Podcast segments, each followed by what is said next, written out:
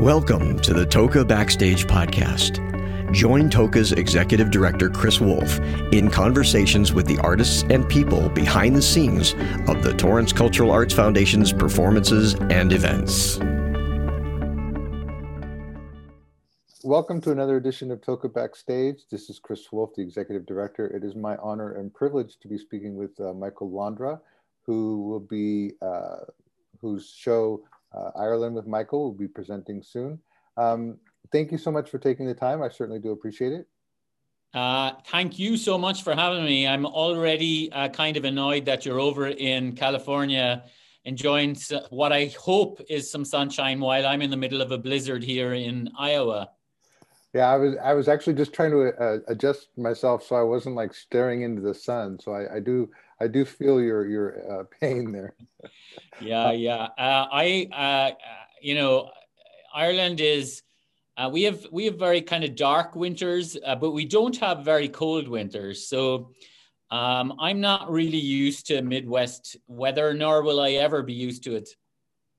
So how, how did you end up in I- Iowa? Oh, it's kind of a long story. Uh, um, you know, I came over uh, to the States 20 years ago with Riverdance. Um, I was the lead singer of the show on Broadway, stopped in New York, uh, stayed in New York and uh, gradually drifted west. Um, in a normal year, I would spend about six months on the road um, or be based in New York. Um, and I spend a lot of time touring in Asia and Europe as well. So I'm a, a little bit of a nomad. Um, however, I do have a house here in Ames, Iowa that uh, I come to occasionally. Uh, and during a pandemic, I I uh, this is where I I'm holed up for the year. Um, and I hope everyone, uh, your friends, family, and loved ones are safe and well. Yeah, everybody's grand. You know, um, I'm worried about my my parents, my elderly parents back in Ireland, um, but they're grand. You know, uh, they're they've got a nice support system there, and uh, so I'm not so worried. Uh, I'm just homesick as hell. I, in fact, I've never been as homesick. I'm lucky that I get to spend about five or six times a year in in you know where I am where I'm from. Um, so this is this is longer than I.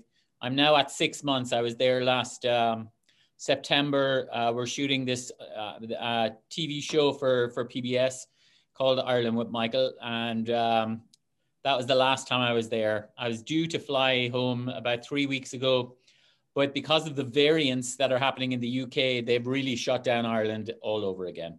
Yeah. And um, I could go, but it would mean uh, quarantine for two weeks before I even saw my parents, and I'd only see them. I'd only be allowed to see them outside of their house. Um, the protocols are very strict uh, in Ireland, and uh, so it I'm just going to wait until April. Awesome. Well, so if I understand correctly, I was I was doing a little research, and you didn't start your singing career until your 30s. Yeah, I was 30, 31 before I got my first professional gig.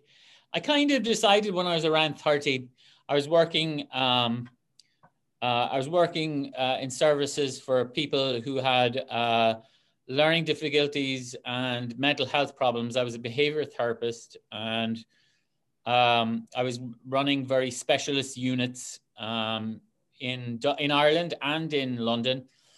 And uh, I, I, grew up in a, in a very musical town. So I always had that huge um, uh, influence and interest in musical theater and opera and in traditional music.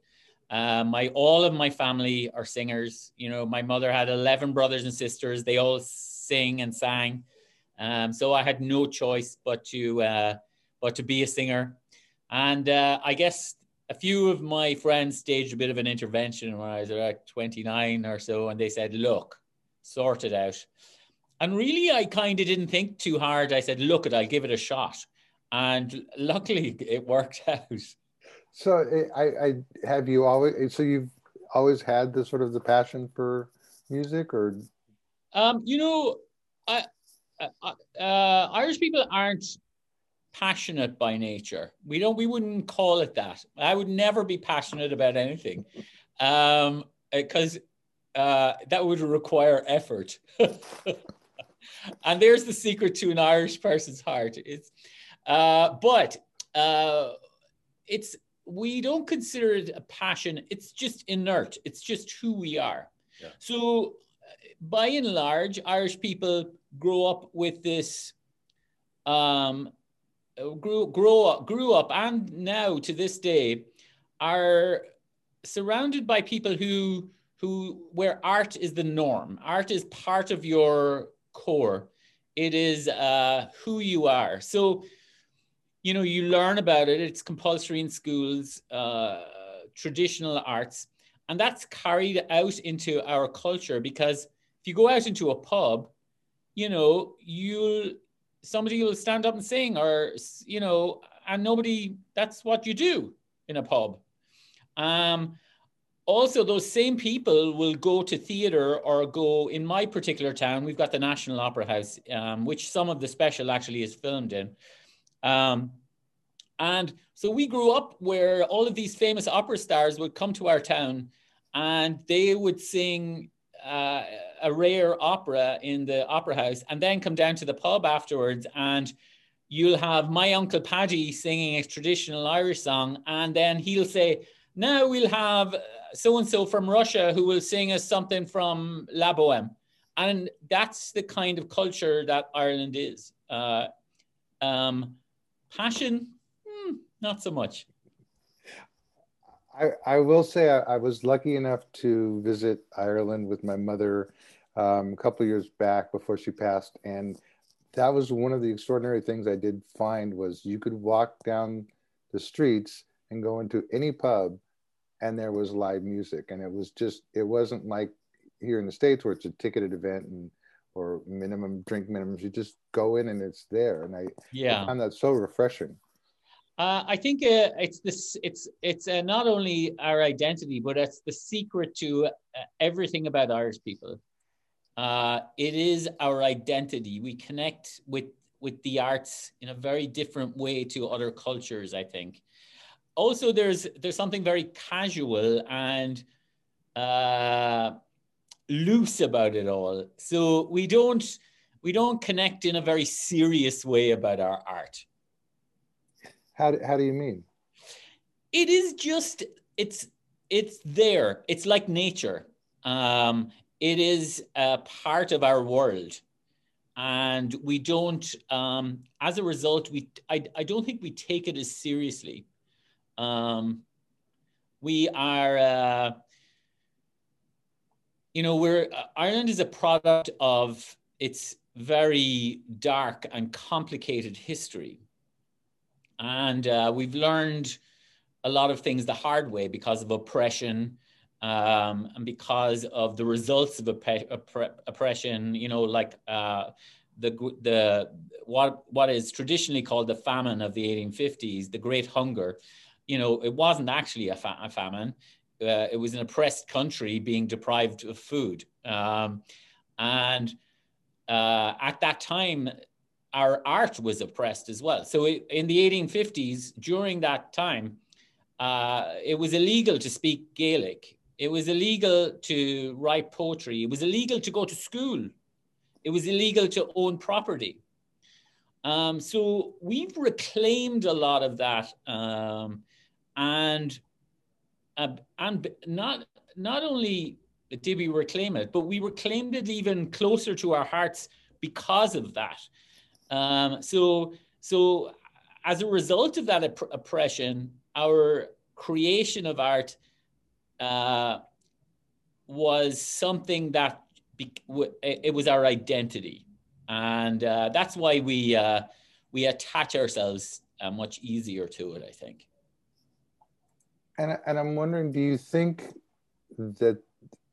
I mean, I, I know you don't call it passion, but that that inbred yeah. sort of sense of of music is sort of translates to the stage, and that's why perhaps Irish music, songs, and and shows are so popular here in the states.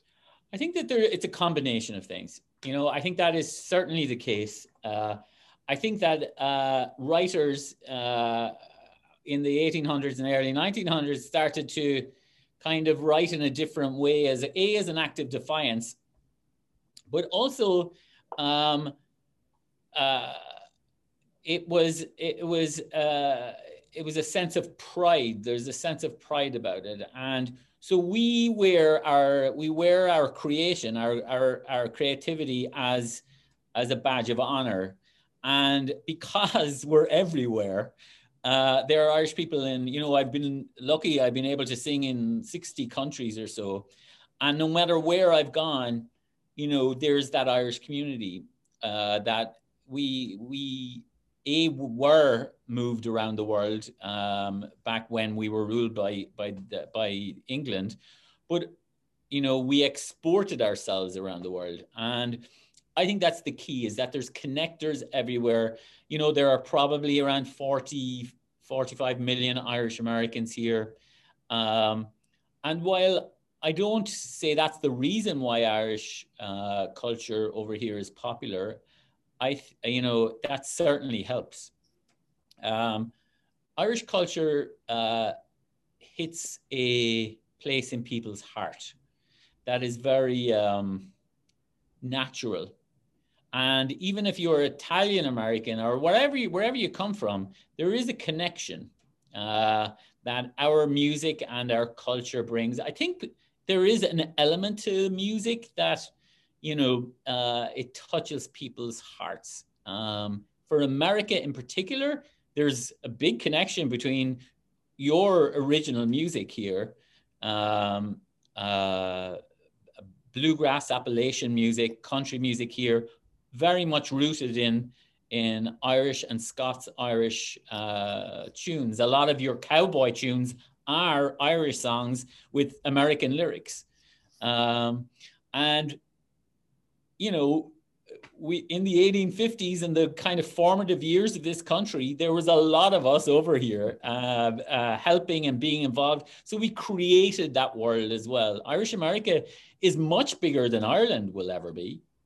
You know, and Irish American culture, while very different ultimately to what it is in Ireland, uh, is a dominant force. It's massive. Irish American music uh, I mean, it gave me a life, which is uh, wonderful. And and you're so you were basically introduced to people in in the states and around the world in river dance. How, and and from what I understand, you were sort of discovered from your your time on stage in Ireland. Yeah, I was. Yeah, so um, at that time, uh, I decided to try musical theater, and uh, I hadn't a clue what I was doing.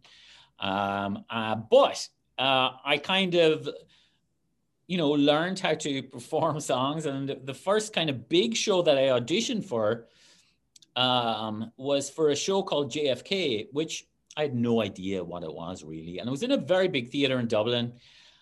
Um, I got a lift on my my my uh, dad's friend's lorry to drive me to the audition in Dublin. I walked in. I had been out late the night before, did a terrible audition, but uh, I had no idea that this was a pre-Broadway um, run of uh, by a very important team of people. I don't know if you're very embedded in musical theater, but you know uh, Bernie Jacobs uh, of you know the the uh, Shubert organization had put this together.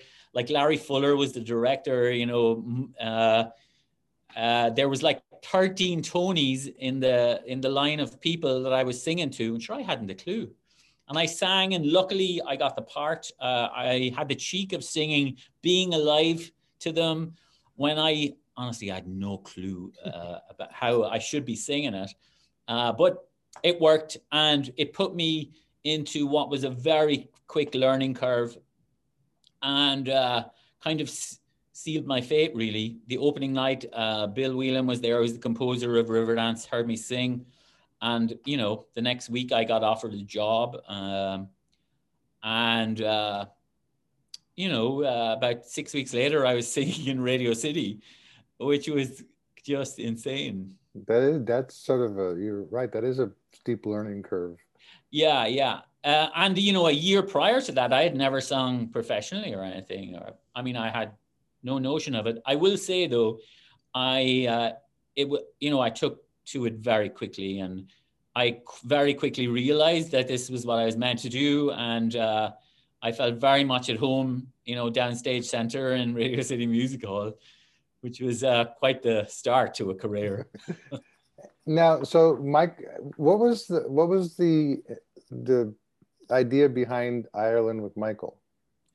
Um, well, over the past 20 years, you know, I've kind of evolved and changed as a singer. Um, uh, you know, I started producing a lot of concerts and theater around the world, and you know, now I have a, a, a theatrical production company here, and we we you know, we've uh, a couple of Broadway credits. We're, you know, developing a new, actually an old musical, which has never been staged before, Summer Stock, the 1950s, Judy Garland, Gene Kelly, you know, we've just got the rights from Warner Brothers to develop that. Uh, and uh, so that's my big project for the next two years. But it, all the while producing shows, uh, you know, the heart of my business is I still love to sing and uh, and it's always connected to you know nobody's going to come to hear me uh, a program of gershwin from me uh, because uh, even though i can sing all that stuff uh, nobody wants to hear me singing. Um, and uh, you know i'd done a lot of pbs kind of shows over the years. Um, actually uh, there's there's celtic woman. I was very involved in that. Yeah. um, but I wanted to, I didn't want to do another PBS special. I did a PBS special about nine or 10 years ago. And in truth, I didn't really enjoy it. It wasn't my thing. Um, but I've always wanted to do a regular TV show where I could just be a travel show host. You know, I kind of wanted to be Rick Steves. You know, I just thought it'd be fun. I love being a tourist, uh, particularly in my own country and I, I, we have tours for people who come to my shows. I once a year. That's all because I haven't got time. Uh, and um, over the past year, we started filming this. And when I looked at it, you know, what I wanted to do was incorporate music into it because that's my language. It's the only way I know how to explain things. And I realized that I knew all of these famous Irish artists, and they were all friends of mine. So I essentially con them into being on my show and playing host to me in their part of Ireland. So think of it as drunk Rick Steves. It's me going to uh, great towns around Ireland and villages and sites and being hosted by PBS, a lot of PBS artists that are from Ireland and and uh, um, musicians and singers and dancers and artists, some writers that I admire uh, they're my hosts. And uh, so we just finished season one. That'll go out in April. And uh, it's still hilarious to me that I have a t- travel show, but it, it came out really nice. And uh, I'm very proud of it. Uh, and what we are going to do, we were going to actually start this this year, is do a live tour, essentially combining that travel show with my concerts. So next spring, we're going to do a national tour of Ireland with Michael as a travel show, but it's a show, it's a it's a concert special. So we'll incorporate my travels in Ireland. We we're shooting season two this year, and we'll we'll incorporate all of that with what I do on stage. Um, and this uh, special that's coming up uh, that Torrance is staging is is essentially it's a virtual version of that live show. Um, we've taken some pieces from the the new travel show. We've taken uh, a concert that uh, I filmed at the National Opera House, which is about half a mile from my home back in Ireland, and I've also asked a few guest artists that I want America that America doesn't know about, and uh, I've asked them to perform for me as well. And uh, we've put together it's really lovely show uh, that I think you'll you'll enjoy.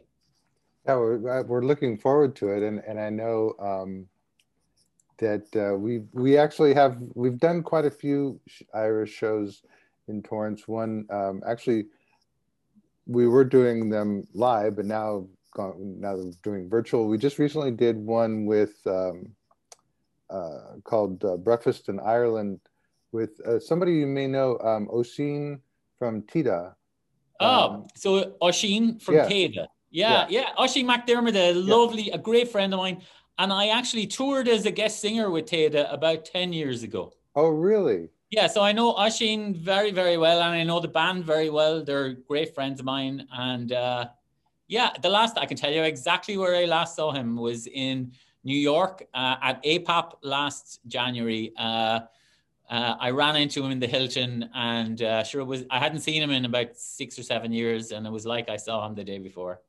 I, I actually the last time I actually saw him in person was at the Western Arts Alliance conference, where he called me to meet him in the lobby, saying, "Chris, I have to go. Samantha's about to have my baby. Can I was you, just going to say the baby. can you set up my booth and take it down for me? And I said, sure, I'll do. I'll do that. That is hilarious. But yeah, Oisin is a, a wonderful guy. Um, but basically, he and Samantha did a show for us live um, via Zoom from um, from their home. Sligo. Yeah, and it was uh, it was wonderful. Just they're just so entertaining. Those two. It's funny you should say that because uh, I just sent off the itinerary for season two of Ireland with Michael, and Oisin doesn't know it, but there's a whole episode on Sligo, and I actually put his name in there because uh, he's going to be on it. He just doesn't know it yet. That's wonderful. I won't. I won't tell him. I'll let you. I'll let you. um. So. Uh, so we're looking forward to this show. And what are your? I mean, now now that we're hopefully coming out of this whole COVID thing, what what are your plans for the future? Uh, you know, there's a few there's a few things that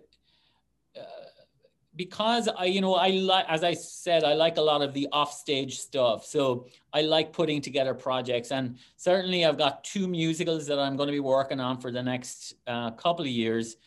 Um, I'm doubling down on the TV show. So because I I um I'm connecting with it and I'm enjoying it. I love highlighting young and new artists that uh, people in America in particular haven't seen before. And I think that's uh, a real, that's an easy vehicle to kind of put together for these people.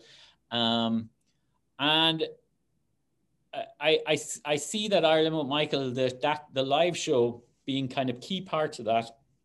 And I think that's going to be the next few years for me.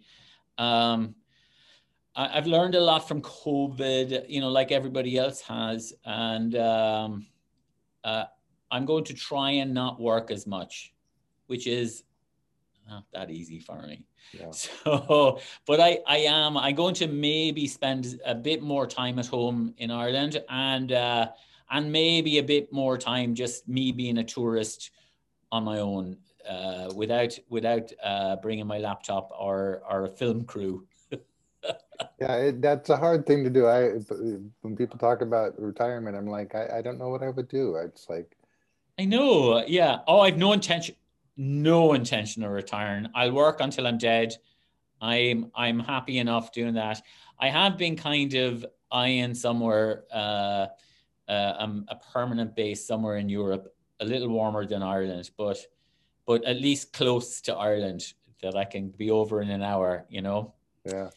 Yeah. Uh, one of the things that the Torrance Cultural Arts Foundation does, besides present shows uh, now virtually, but also in person, is we like to mentor and, and introduce um, or help guide young artists who are coming up.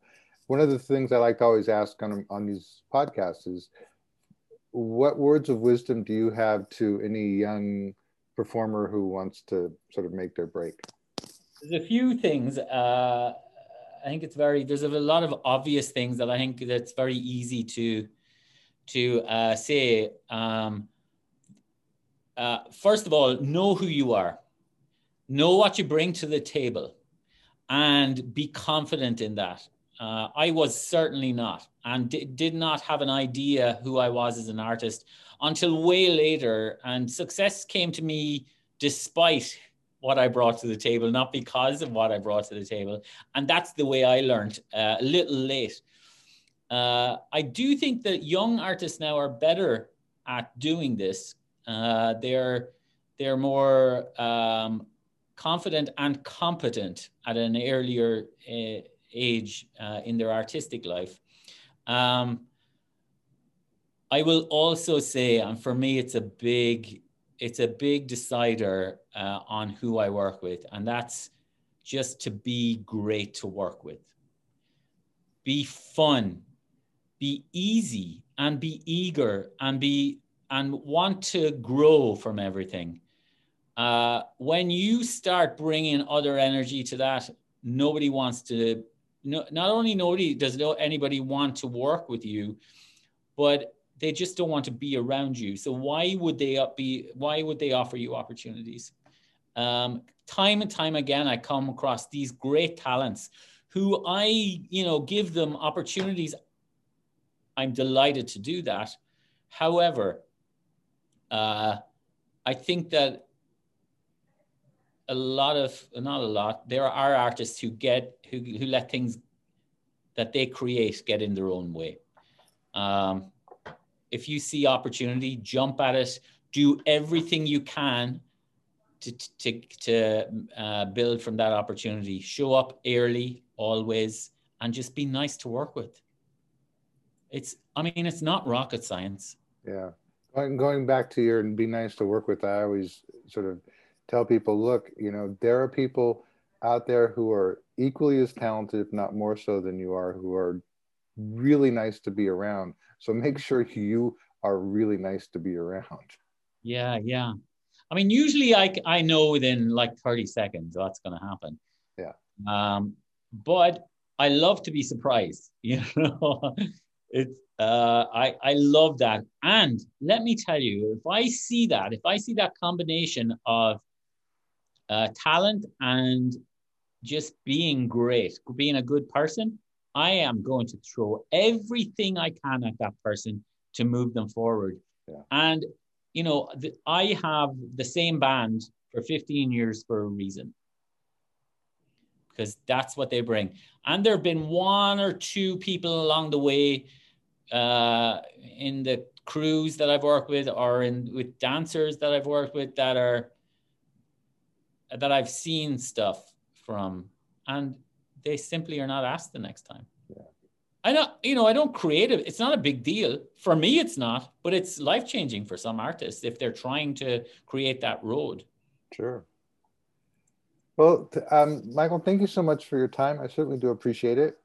I, I, I, would I one of these days I would love to uh, sit down and have a pint with you but uh, until then, until well, let me tell you what I'd give to be in Torrance, California right now, because we go out, we'd sit outside in the open air and drink a pint of Guinness. And uh, do you have a, a, local Irish pub that you can go to to get a nice pint? We do, but you know, I have to say, and I wasn't gonna, I actually wasn't gonna say this, but because I've had this conversation with other Irish artists, but why is it that Guinness is not as good in the states as it yeah. is in Ireland? Uh, there's a hundred. I think there's a lot of reasons. A, the pub has to be pouring a lot of pints to make to keep those pi- uh, pipes clean, and um, uh, it makes a huge difference. Um, uh, we amazingly here in Ames in Iowa have one of the best Irish pubs in the Midwest. Uh, it's a beautiful pub called the Dublin Bay, and I'm not one for drinking Guinness here. At home, I will drink my body weight in Guinness you know. But here, I'll, I, you know, I'll find, you know, I'll get a, I'm happier with a martini or something. But uh, this pub is actually not so bad. Um, I was filming there last week. I was doing some announcements for PBS, and the very nice uh, person behind the bar brought me down a pint of Guinness. And I kind of politely took a drop, you know. I was like, "Here we go." Uh, it was, it was, it was good. I was, I was surprised. But you're right it's not the same as drinking in the mothership. Well, and I always thought it was just me because I was a tourist when I was there and I enjoyed yeah. it. oh no, like... no, no, it's a different world. Also, you'll see how they pour them at home. They take great care. You know, it's it's like raising a baby. It takes a while. There's a lot of love, and you know, it's also there's also a sense of ceremony to getting the pint. I think at home. Uh, I have a very favorite thing when I go home. I land I, I go home to my parents, and then the evening around seven o'clock, I'll go down into my local place, Lambert's Pub, and Simon behind the bar. He doesn't say a word. He puts the pint on. I sit down. There's a five minute wait because it needs that time. And he'll put it down in front of me and it's like in slow motion. It's like like the crib at Christmas. It's gorgeous. yeah, I, I've, I actually learned about the uh, pouring the perfect pint when I was there. Oh, you did? Very good. I don't know yeah, if I've mastered it, but it was, yeah. Well, again, thank you so much. I certainly do appreciate it. We're looking forward to the show, and uh, hopefully, one of these days, I'll get a chance to meet you in person. Well, I hope so. Maybe in next Western Arts or something. We'll our paths will cross. I look forward to it. Thank you so much. Take care, sir. Thank you.